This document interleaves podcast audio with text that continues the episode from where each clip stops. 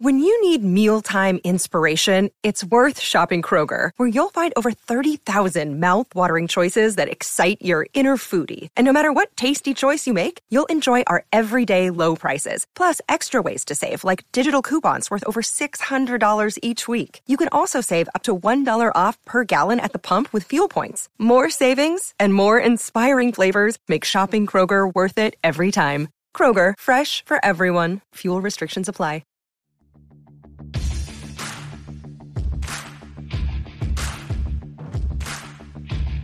Hey, I'm Ryan Mallory, and this is my Swing Trading the Stock Market podcast. I'm here to teach you how to trade in a complex, ever changing world of finance. Learn what it means to trade profitably and consistently, managing risk, avoiding the pitfalls of trading, and most importantly, to let those winners run wild. You can succeed at the stock market, and I'm ready to show you how. Hey, everybody, this is Ryan Mallory with Swing Trading the Stock Market, and I've got a good episode for you guys today. Typically, I make you guys the guests. I'm answering your emails, your questions, but there's some pretty serious things going on in the world here. As I'm doing this post, Russia's invading Ukraine and it's riling the stock market. You got futures that are tanking. Now, who knows? By the time this gets published, it may be a completely different situation because what the market does one night can be something completely different in the morning. So, hedging my bets when I say, you know, the markets are tanking right now because who knows what they might look like in the morning. But in this podcast episode, I'm going to talk all about you know the impacts of war with the stock market you know what we've seen in the past and how that applies to today and how as traders we can put ourselves in the best situation to navigate a very tricky and difficult stock market it was already difficult and tricky before this whole brouhaha with russia and ukraine came up on our radar so we got already other kinds of headline risks. So this just adds to it. And there may be even more headline risk that unfolds out of this whole situation with the Russians and the Ukrainians. But first, what am I drinking? I'm drinking this Heaven's Door straight rye whiskey. So I'm not sure who's been drinking all this. Might have to do another investigation of my own on that one. But any case, good looking color to it. Okay. Looks really nice to the nose. I mean, there's nothing too special. It's got like a little bit of a banana flavor to it. I would say it, it, it's not really flavorful. There's nothing that I'm really picking up on that says, "Hey, man, this is this has got some uniqueness to it." It's a little bit on the bland side. It has a solid amount of heat that comes in. I wouldn't say it's overwhelming. I wouldn't say that it's mediocre. It's just somewhere lodged right there in between. I don't know. I mean, if I'm looking at this, I'd say it's probably like a five, seven out of 10. I can't really go any higher than that. And Heaven's Door, it typically underwhelms. I'm not a huge fan of it. Is this an everyday sipper? No, I wouldn't buy it ever again. I don't need this stuff. It's just not that great. So 5.7 out of 10. Back to the whole stock market trading through a war going on in Ukraine between them and Russia. Now, we got to remember this isn't a war between the United States and Russia this isn't a war between England and Russia or any other country. This is a war between Russia and Ukraine. It's the Russian troops that are invading Ukraine's sovereign territory. Now, it's more of a proxy war, like what we saw during the Cold War, where you have the United States helping other countries to defend themselves. You'll see that also with the other European countries and NATO countries. They will help Ukraine defend themselves. And that's a proxy war. We saw it in the 70s and the 60s, and even in the 50s during the Cold War with Russia, where we had our Korean War, where we were fighting in Korea, where we were fighting in Vietnam, and then the Russians were aiding and helping the other side. It was a proxy war. It's part of the Cold War. So whether or not this is the jumpstart to the Cold War part two is up for debate. But in the grand scheme of things, this isn't like the Iraq war or the Afghanistan war where we have boots on the ground. This is a war that we're trying to support one country to defend itself against another country that is trying to take it over. So, how it pertains to the stock market is this throughout history, when we have been engaged in military affairs, whether it's directly or indirectly, there's definitely some impact on the stock market. Typically, it's to the downside. Like I said, as I'm recording this right now on a Wednesday night, the same night the Russians attacked Ukraine, the stock market is plummeting. You got NASDAQ down 3%. what typically happens is after that initial shock, the market does rally. You take one of the most extreme events that we have seen over the last 20 plus years is 9 11. When 9 11 happened, the stock market shut down for almost the entire week, Tuesday through Friday. The entire market was shut down and then it reopened, reopened much lower, but then spent pretty much the rest of the year rallying higher. So you had that initial shock and then the market rallied. Now, once 2002 started, the market resumed its sell off from the dot com bubble. But for a little bit of there, you had a short term rally. Do I think it's going to happen here? I'm not sure. I think that there's a very strong potential, especially as we're hitting oversold conditions right now in the stock market, where you got the stochastics and you got RSI and MACD. They're all hitting some major extremes. You could see a relief rally that stems out to where we say, okay, we've seen the worst. We've seen Russia invade Ukraine. Is it going to get any worse than this? And then we start to see, okay, nobody else is sending troops. Yes, it's a proxy war. They're going to be sending missiles or tanks or whatever to help Ukraine defend itself, but it's not getting any worse. So then the market will like that. It'll have a new status quo and it'll rally. Now, where it kind of gets tricky is, is you still have a similar situation like that with China and Taiwan. Does China use this opportunity where NATO and all the other countries are focused on what's going on with Russia and Ukraine? That they use that opportunity because it's probably the best opportunity that they'll have to try to take over Taiwan. Because if that's a scenario that starts to play out, guess what? You've got a whole other problem on your hand here. You've got some serious issues because that's going to have a far greater impact on the stock market if China invades Taiwan and tries to do the same thing that Russia's trying to do with Ukraine. And I would be quite confident that they're watching it with a keen eye. So while there's no doubt that the market's going to have to digest what's going on right now with Russia and Ukraine, it also sets up the potential for it to be a capitulation moment for the market where it puts in a short term bottom and then rallies thereafter. How long that rally lasts is the big question because Russia and Ukraine and geopolitical tensions is not the only headline risk that's out there right now. You see, we have a Federal Reserve that is going to be forced to start raising rate because we are in the midst of runaway inflation and that's got to be curbed. If you don't curb it, everybody's wealth, everybody's dollar power and purchasing power goes down. And so that's also something that the Federal Reserve cannot risk. And a lot of people say, and I think it's massive wishful thinking here that, oh, this is going to give the Federal Reserve an out to not have to raise interest rates as aggressively anymore. No, I think it's going to do the exact opposite. I don't know how they can look at what's going on in Russia and Ukraine and say, hey, let's back off on these interest rates. Maybe we will start quantitative easing again. No, you can't do that. There's no way. Because here's the thing you have oil spiking through the roof. Oil is one of the main drivers of inflation. Oil is up a bunch, and that's going to cause the transportation costs of everything else to go up. That's going to cause vacation prices to go up because you got to get there somehow, right? Transportation. If your wife wants to get that cute skirt off of Amazon, guess what? It's going to have a transportation cost to get it to you there. If your kid wants that Lego set for his birthday, guess what? There's transportation costs to get it from Europe to the United States.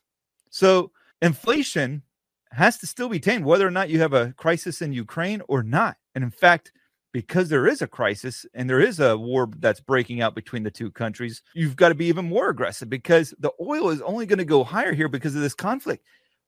There is so much oil disruptions right now that's going to happen as a result of this all. And the reserves, they've already been tapped into. Yes, there's still some left, but that's not going to do it any good. That's like a temporary fix. You can do a gas tax holiday, but that's not going to do anything either. You have to curb demand. And right now, the demand isn't being curbed. The only way you can curb it is by raising those interest rates, by not injecting so much money into the market, by the Fed not increasing its balance sheets like it's been doing for the last, you know, decade. And so all that's coming to an end here. They have to raise interest rates because you've got to bring down the price of oil and you got to bring down the price of everything else. You bring down the price of oil, other things will come down. But that only happens if you curb demand. When there's not as much money circulating, demand is shrunk. If demand shrinks, companies have to find that middle point. If you remember that supply demand chart where you have an X in the middle, you got to find that middle point where supply and demand meet. And it, oftentimes it will come to a lower price point. So until you curb demand, inflation's not going down. Inflation's only up because demand's up so much. Kill the demand, you create a surplus of supply, prices come down. So I mentioned there being headline risk beyond Russia and Ukraine. That's it. The market's on the wrong side of the Federal Reserve right now. The market's been going up pretty much for the last 10 years because there's so much liquidity in the market. The Fed continues to come to the rescue of the market, but it, this is like the first time that it can't do it because of inflation. Inflation's never been an issue until now. And guess what? When this whole Ukraine Russia thing is over with, or when it uh, leaves the 24 hour news cycle, when you don't have reporters out in Ukraine telling you about every bomb that's dropping, the focus in the market's going to shift right back to the Federal Reserve. You have a meeting next month in March 2022. I always give you guys the years because I know a lot of you guys go back and listen to these podcasts years later. And so I always want to give you guys a time reference of what I'm talking to here. But in March 2022, you have another FOMC meeting. And in that FOMC meeting, that's where they're expected to start raising the interest rates. Might be a quarter point, might be a half point. I think they should do it an entire percent just to get the ball rolling, man. You want to start curbing demand, shock the system with a strong price increase. Yes, it's going to create turmoil for the market, but what do I tell people? Manage the risk.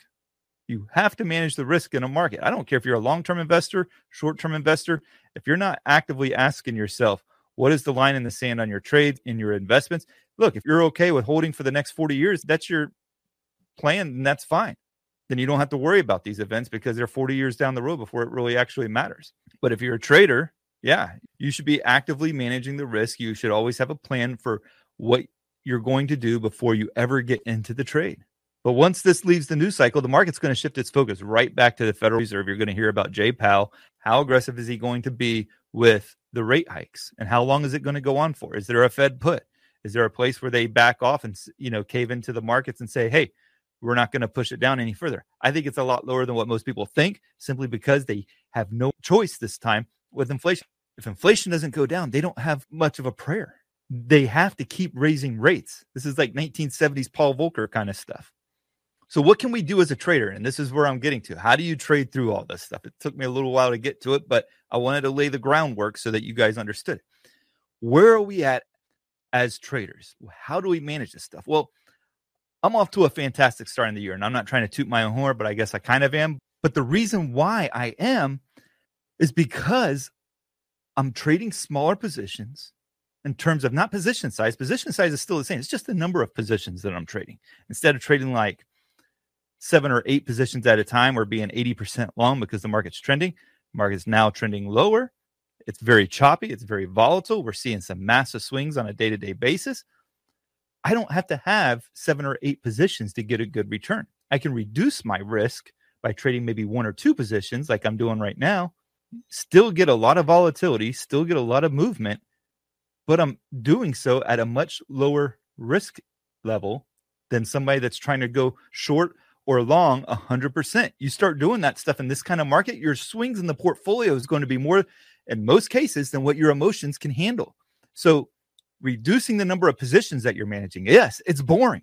But you know what? I'd rather be making money bored than I would be losing money and having these adrenaline rushes. I'm not into trading for the excitement, I'm into it to build my capital. And one of the best things that you can do in a market that's extremely unpredictable with lots of negative headline risk is to reduce the number of positions that you're trading. If you're only trading 10 or 20% of your capital, that's not a bad thing. That means a lot of your money is on the sidelines and it's not affected by these day to day volatile swings. And look, if you're up on the year right now after the horrible start that the market has seen, and I am one of them, that's a good thing. That's a good thing. And you're doing it with a smaller number of positions. So raise cash, trade smaller positions, and it's you'll be shocked at how less volatile the market seems to you. You will not see the market as being these massive swings up and down. Okay, it's dropping 3% this day, it's going up 4% that day. And yes, if you're on the wrong side of that particular day, you'll not appreciate it. You'll not like it, but your emotions will be under control because you're only trading like one or two positions. And the other thing that I would say too is that you have to take profits along the way. That's one of the things that I hate doing, especially right now, because I'll get into QID, for instance, and I'll be up 12% on it. And I'm like, I bet you the market continues to go lower. And for those who don't know what QID is, it's a two to one inverse return on the NASDAQ 100. I don't want to get out of it. I don't want to take partial profits in it. You know, I'd, I'd rather have two thirds of a position rather than one third of a position. that's me talking. And I take some of it off the table anyways because I know it is more important to stay disciplined, to not get ahead of the game, to not say, oh, this is going to the moon or this is going to colonize Mars. You can't get into that mind frame. And it's very easy to do it when the positions are going your way. And then when you start getting into that mind frame, you're always going to be caught off guard when the market rallies against you. It's going to be a paradigm shift. You're going to make emotional reaction on that particular trade because you weren't prepared for it. So you got to take some profits along the way. It's for your own sanity. Now, I like to start taking profits if I can. Now, sometimes the market is a little bit more trickier at times, so you have to be a little bit more aggressive. But for me, I like to start taking profits when I have about a two to one return on the reward versus what I risked on the trade. Once I can get there, man, it is. I don't want to say it's easy sailing, but man, so much risk has come off the table because you've got a good chunk of profits already sitting in your account. So the takeaways here when there's war, there's oftentimes this capitulation moment that allows the market to rally back up, even if it's for just the short term, like what we saw following the 9 11 attacks. The other one is to remember that even after this subsides and this isn't part of the news cycle, yes, the war may still be going on, but if the news isn't reporting it and the market doesn't care about it, then it's on to the next headline risk. And that is also a negative. That's going to be the Federal Reserve and the rate hikes that are more than likely to happen in March. And as traders, the best thing that we can be doing with our capital is to be trading fewer positions and taking profits along the way. If you enjoyed this video, I'd encourage you to, to pound the like button. If you're watching on YouTube, pound the like button and hit the subscribe button so that you can get all of my notifications about future videos, as well as click the join button down below so you can become part of the YouTube membership. Or if you're listening to it on Spotify or Apple, go to swingtradingthestockmarket.com and you can get all my stock market research there. It helps support the show as well. And make sure to keep sending me your questions, Ryan at shareplanner.com. I read all of them. I try to put almost every single one of them into a podcast episode of its own. So make sure that you're still sending me your questions. I will read them. And if it's a question that I can answer, you can be sure that I will put it into an episode. Thank you guys, and God bless. Thanks for listening to my podcast, Swing Trading the Stock Market. I'd like to encourage you to join me in the Share Planner Trading Block, where I navigate the stock market each day with traders from around the world with your membership, you will get a seven day trial and access to my trading room, including alerts via text, email, and WhatsApp. So go ahead, sign up by going to shareplanner.com slash trading block. That's www.shareplanner.com slash trading block. And follow me on SharePlanner's Twitter, Instagram, and Facebook, where I provide unique market and trading information every day. If you have any questions, please feel free to email me at ryan at shareplanner.com. All the best to you, and I look forward to trading with you soon.